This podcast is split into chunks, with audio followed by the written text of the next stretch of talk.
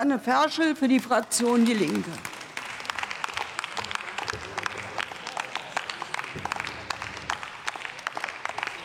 Sehr geehrte Frau Präsidentin, sehr verehrte Kolleginnen und Kollegen, liebe Zuschauerinnen und Zuschauer auf den Tribünen! Bei den Arbeitsbedingungen von Saisonbeschäftigten bleiben einem Erdbeeren und Spargel im Hals stecken. Akkordarbeit, Mindestlohnbetrug und mangelnder Krankenversicherungsschutz sind eben keine Einzelfälle.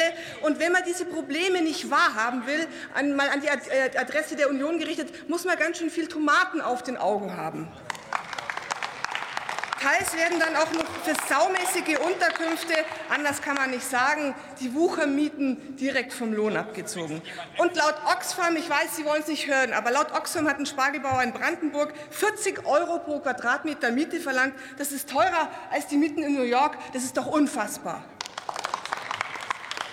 Und unfassbar ist auch, dass es nach zwei Jahren angeblicher Fortschrittskoalition immer noch keinen vollen Krankenversicherungsschutz für Saisonbeschäftigte gibt, obwohl genau das im Koalitionsvertrag festgeschrieben ist. Und an die Adresse der Bundesregierung möchte ich schon mal sagen, dann setzen Sie doch endlich Ihre eigenen Versprechungen um.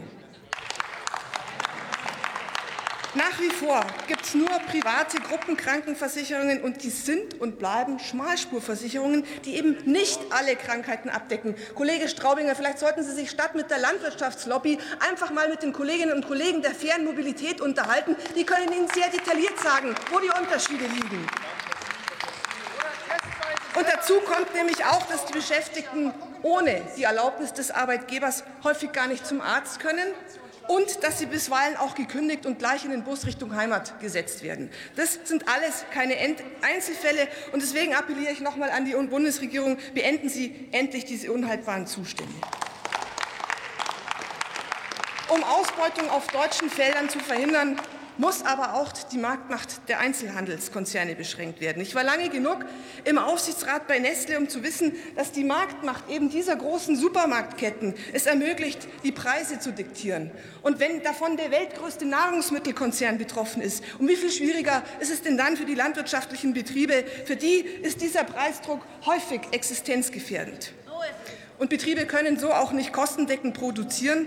Und dieser Druck, und das müssen wir doch mal wahrhaben, dieser Druck wird auf die Beschäftigten abgewälzt, und das begünstigt die Ausbeutung, und das muss unterbunden werden.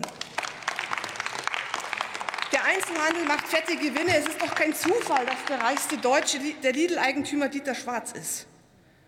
Die Ausbeutung von Saisonbeschäftigten und die Megagewinne im Einzelhandel, das sind zwei Seiten ein und derselben Medaille. Was für ein perverses System.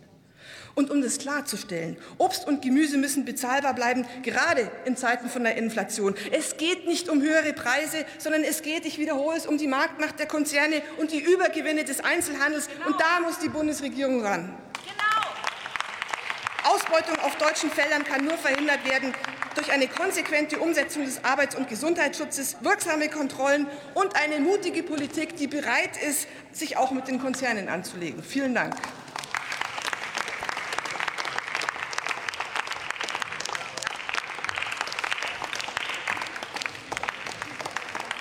Das Wort hat die Kollegin